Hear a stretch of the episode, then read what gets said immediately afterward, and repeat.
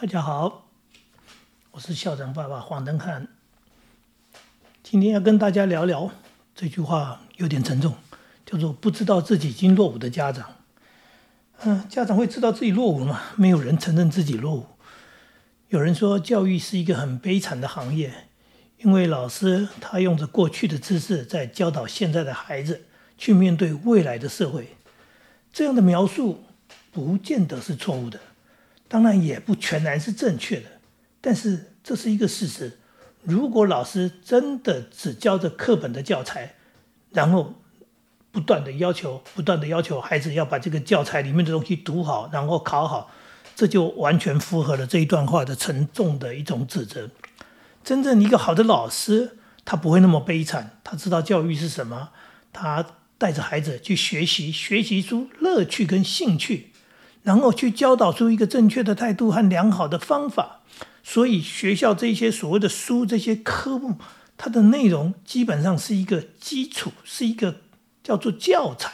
利用这些教材去延伸，然后让孩子喜欢学习，延伸到课外的知识，然后让孩子因为懂得学习，然后乐于学习，所以可以学到更多的东西，而且是将来也会不断的、不断的。继续的努力学习，因为他知道学习的重要，他享受到学习的快乐，这就是一个好的老师，这也是教育真正重要的一个目的。教育不是教那几本书，不是教那个教材，不是教那个课本。那同样的，其实如果刚刚在形容教育这个行业是那么悲惨，哎，老师的角色是那么的一个所谓的悲惨的角色，可是父母亲也一样啊。父母亲，我们如果这么说，父母亲总是用着自己过去成长的经验，然后要孩子教导自己的孩子要去面对未来的人生，这个有什么两样？如果说作为长辈的这些老师和父母，他并没有体察到所谓社会快速的变迁，他并没有去感受到说哇时代的变化，还一直以为说自己的这些经验认知。是非常重要的，是可以复制的，啊，把这些经验复制了就是成功。这其实很显然的是一种错误的观念，其实已经脱离了社会，跟不上时代。所以说，如果说悲惨，这还真是悲惨，这是一种无知，而且一开始就让孩子输在起跑点的一种落伍行为。可是这些成功的父母，他自己的成功经验，他怎么可能？放弃呢？他会认为这是给孩子最好的、最棒的哎建议，或者叫做方向。其实很可怕的一件事情是我们一再说的，就是教导孩子，如果做错了，根本没有办法重来。人生就是这么一次，做错了，连后悔的机会都没有。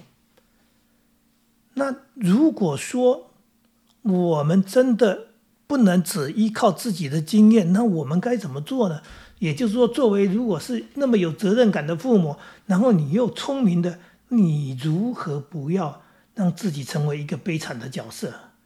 这很重要的一个观点，很重要的重点就是自己要不断的学习，不断的思考。也就是说，即使你在一路走来，已经成为一个所谓的成功人士。呃，有很好的事业或者有很好的职位，但是请你继续学习，不要只依赖过去的经验，不要总是依赖倚老卖老，不要以为自己已经什么都懂了，什么都会了，要不断的去感受社会时代的改变，要不断的去学习新的观念，这样子才不会落伍。也就是说，这样子你跟孩子将来要遇到的环境会比较接近一点。真的，真的，不然的话，你拿三十年前的经验，三十年前所遇到的，三十年前的这些东西，要来交代教导你现在养的小孩，你不觉得是很离谱吗？我最近也遇到一些教育工作上的老师，他们在诉苦，那他们的诉苦讲的就是他们在教学上遇到的干扰，嗯，嗯。困扰的原因是因为孩子的父母亲，也就是家长观念的偏差，他们不但不协助孩子学习，还瞧不起学校的教育，还瞧不起老师的教学，所以这家长就让孩子处于一种非常奇怪的学习状况，就是来上学，但是你不要听老师的，呃，学校是错的，老师是错的，呃，然后呢，我们自己家庭环境很好，经济能力很好，呃，我们可以自己来处理所谓的。学习这个部分，呃，我也不反对所谓在家自行教育。如果你真的有这样的能力，你也有一个这样的很好的所谓的资源或者概念，你也真的可以脱离所谓学校。但是，多数人是做不到的。呃，不管是经济或者是所谓的时间，呃，他可能都是一种困扰。那这些家长其实他们最重要的问题在哪里？他们认为英文英语是世界语言的主流，认为学习英文是将来最重要的能力，所以他们从小就读的是双语幼儿园，也一直在儿童英文班里面加强学习。这本来没错的啊，这不是一件很好的事情吗？他给了孩子很好的资源，但是他竟然认为国语的教学是无用的，认为这些国语科的这些练习啊。是浪费时间，是没有太大意义的。甚至说，将来电脑输入啊、打字啊，所以人写作业啊，你要写书写中文，这些也都是浪费时间。所以呢，他们嫌弃老师，认为老师出作业是在浪费他孩子的时间。这样的一个观念，真的是似是而非，啊。当然也包含有政治政治人物也这么说的，说哎，读这些东西将来要干什么用啊？呃，有什么用啊？其实我们天天不就在用吗？我们不天不断的是在阅读，甚至我们有时候要书写，这些不就是我们的基础？也就是我们理解学习的基础。我们先把一个东西看懂，看懂就是你要有足够的好的语文能力嘛，所以看得懂。那看得懂，越看得懂呢，你当的吸收的越多，那。反过来，你还要输出，也就是说，你能够表达，你能够说，你能够写，这些东西怎么会用不到呢？啊，我不大理解这些所谓政治人物或者是家长的想法。但是，如果你用你的社会经验，你在看啊，说，哎，我这个观念是比较新的，比较正确的。其实，我们去思考一下，这个经验其实是过去式的，在过往的年代，会英文的人。格外吃香，因为什么？因为那时候啊，台湾经济起飞，要做国际贸易，那会英文的人很少。你只要读了外文系，学了英文的人，英文比较强的人哈，这样子一口英语，找工作容易，薪资收入比人家高，而且接下来因为这样的关系，可能也就做了一个很好的职务啊，能够领到高薪。呃，所以许多父母就会认为说，英文比什么都重要，其他能力差没关系，只要英文好就好了。可是这样的时期真的已经过去了。现在台湾英文的人才济济啊，不管是不是英文科系毕业的，其实有很多人，就算他不是英文系、外文系毕业的，他也一样有一口流利的英语，能说会写，非常普遍。也就是说，现在会英文已经不是一种人才，不能称为人才。简单的说，它就是一种语语言能力而已。那当然，更重要是说。其实你在看整个世界的局势在改变，不管是中国大陆的经济崛起啊，还是现在我们看到的贸易的一种形式，现在有很多的外国人、西洋人哈、欧美的这些人士，甚至是呃亚洲的其他国家的人士，为了要做生意，很努力在学习中文。那也就是说，他们很努力在学习我们平常已经在用的、我们在讲的话、我们在写的东西。这已经清清楚楚的说明说，中文的重要性跟以往大大不同。时代变，形势变啊，那这些状况很多是跟以前不一样的。可是我讲到这里，并不是叫你说，呃，英文不重要了，中文重要。其实，如果你真的要走得更宽更广，呃，应该是说越多的语言能力越好。举一个很简单的例子，我同学他的父亲没受什么教育，但是他毕竟在他当初的一个所谓的工作环境当中，他是一个原住民，他会讲原住民的语言，然后他会讲日文，因为他是日据时代一路就下来，就是把也日文也学了。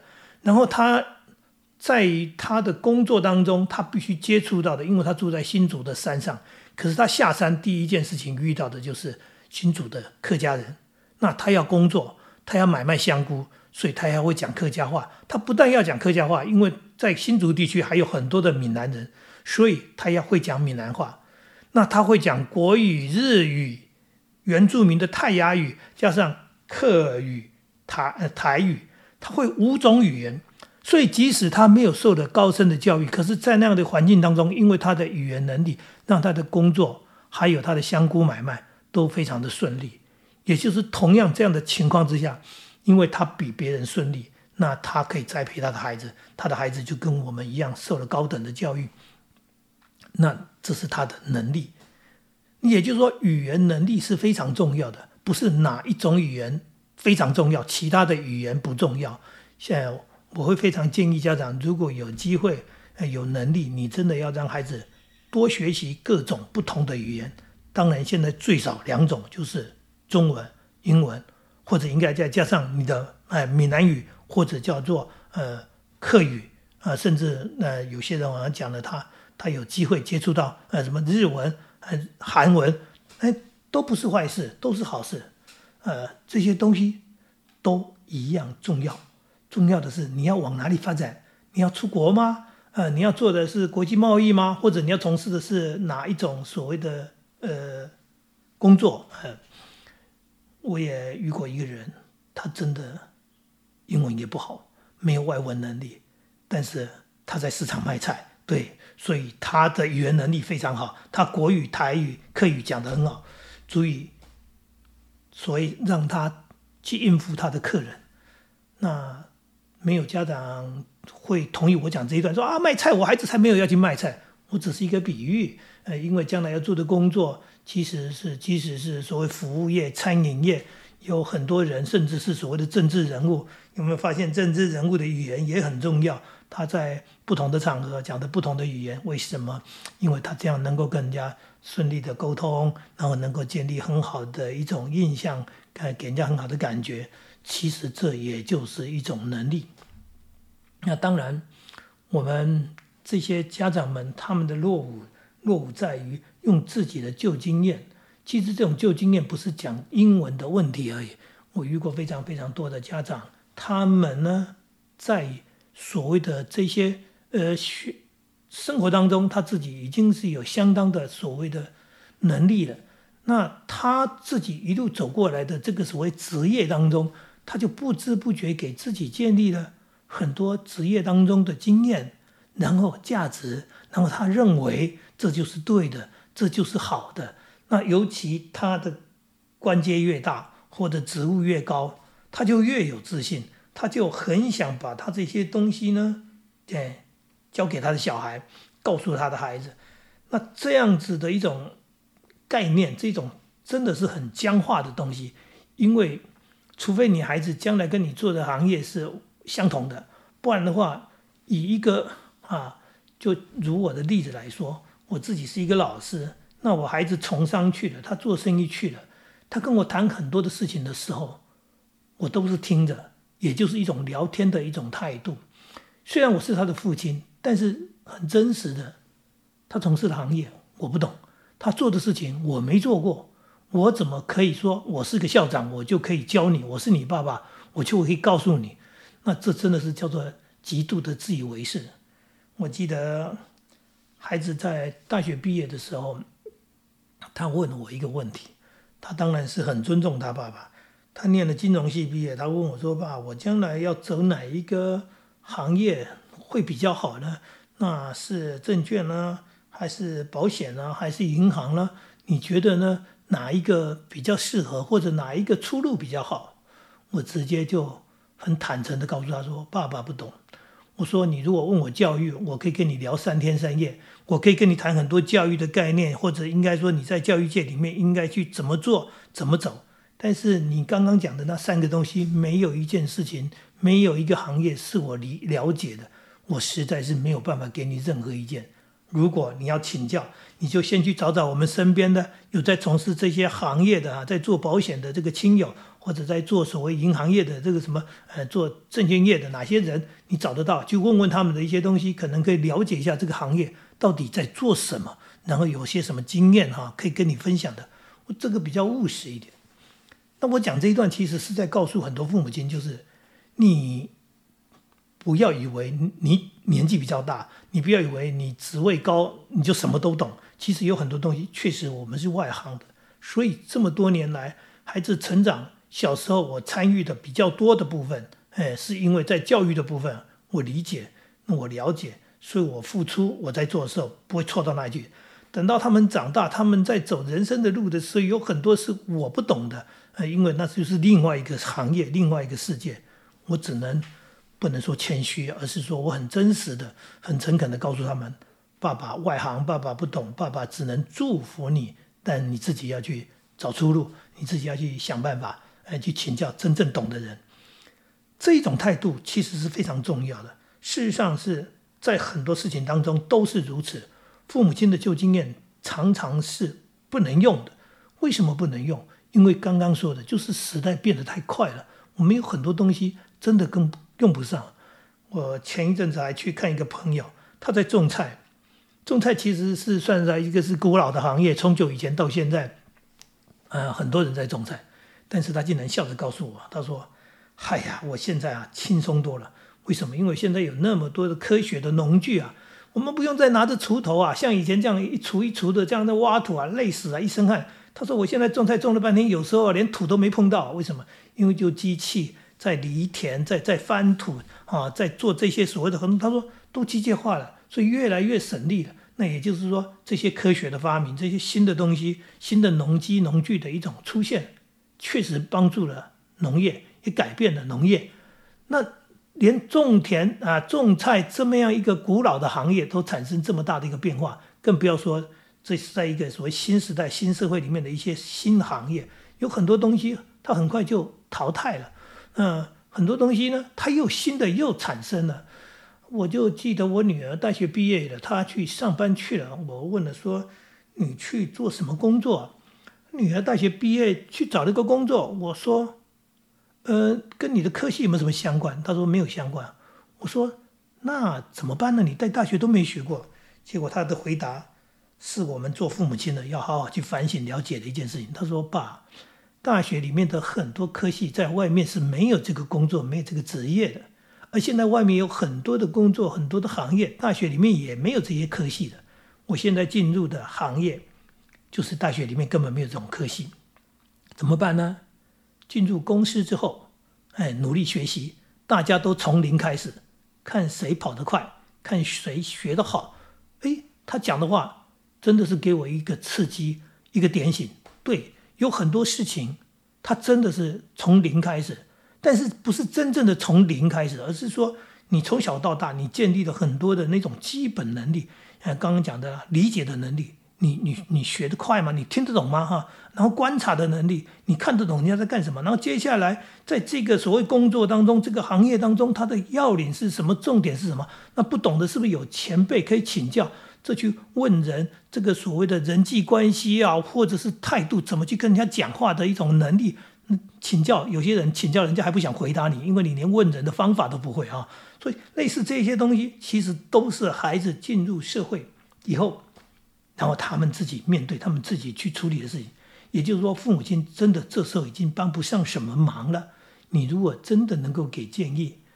呃，如果真的是关心，那你就关他的心。所谓关怀他的心，叫做关心；关怀他的心，对，呃，辛苦了，对不对？然后顺利吗？对不对？呃，这些部分，我觉得是父母亲可以做的事情，呃，而不是动不动就自以为是的要给予指导，动不动呢就自己呃以为自己很棒的，就开始去指责教导。弄到呢，孩子其实很不想跟你讲话，不想遇到你，然后最后呢，真的亲子关系是从冷淡开始。所谓的冷淡，就是他躲着你，他尽量不要跟你碰面。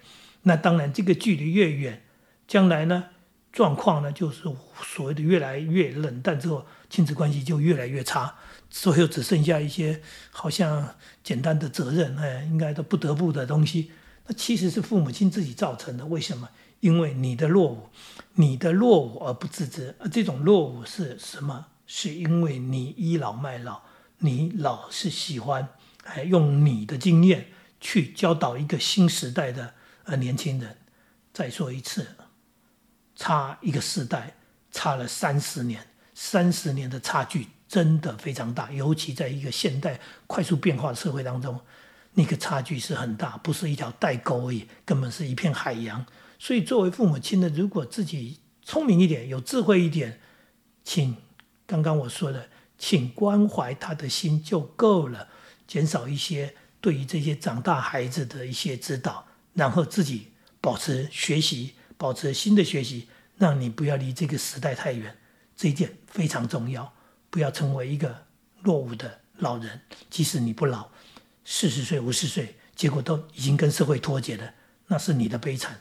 而且这个悲惨最惨的是，你还把自己的孩子哎弄到跟这个社会也脱节，那就更惨。以上是跟大家聊的，请不要做一个落伍、跟不上时代的家长。谢谢大家。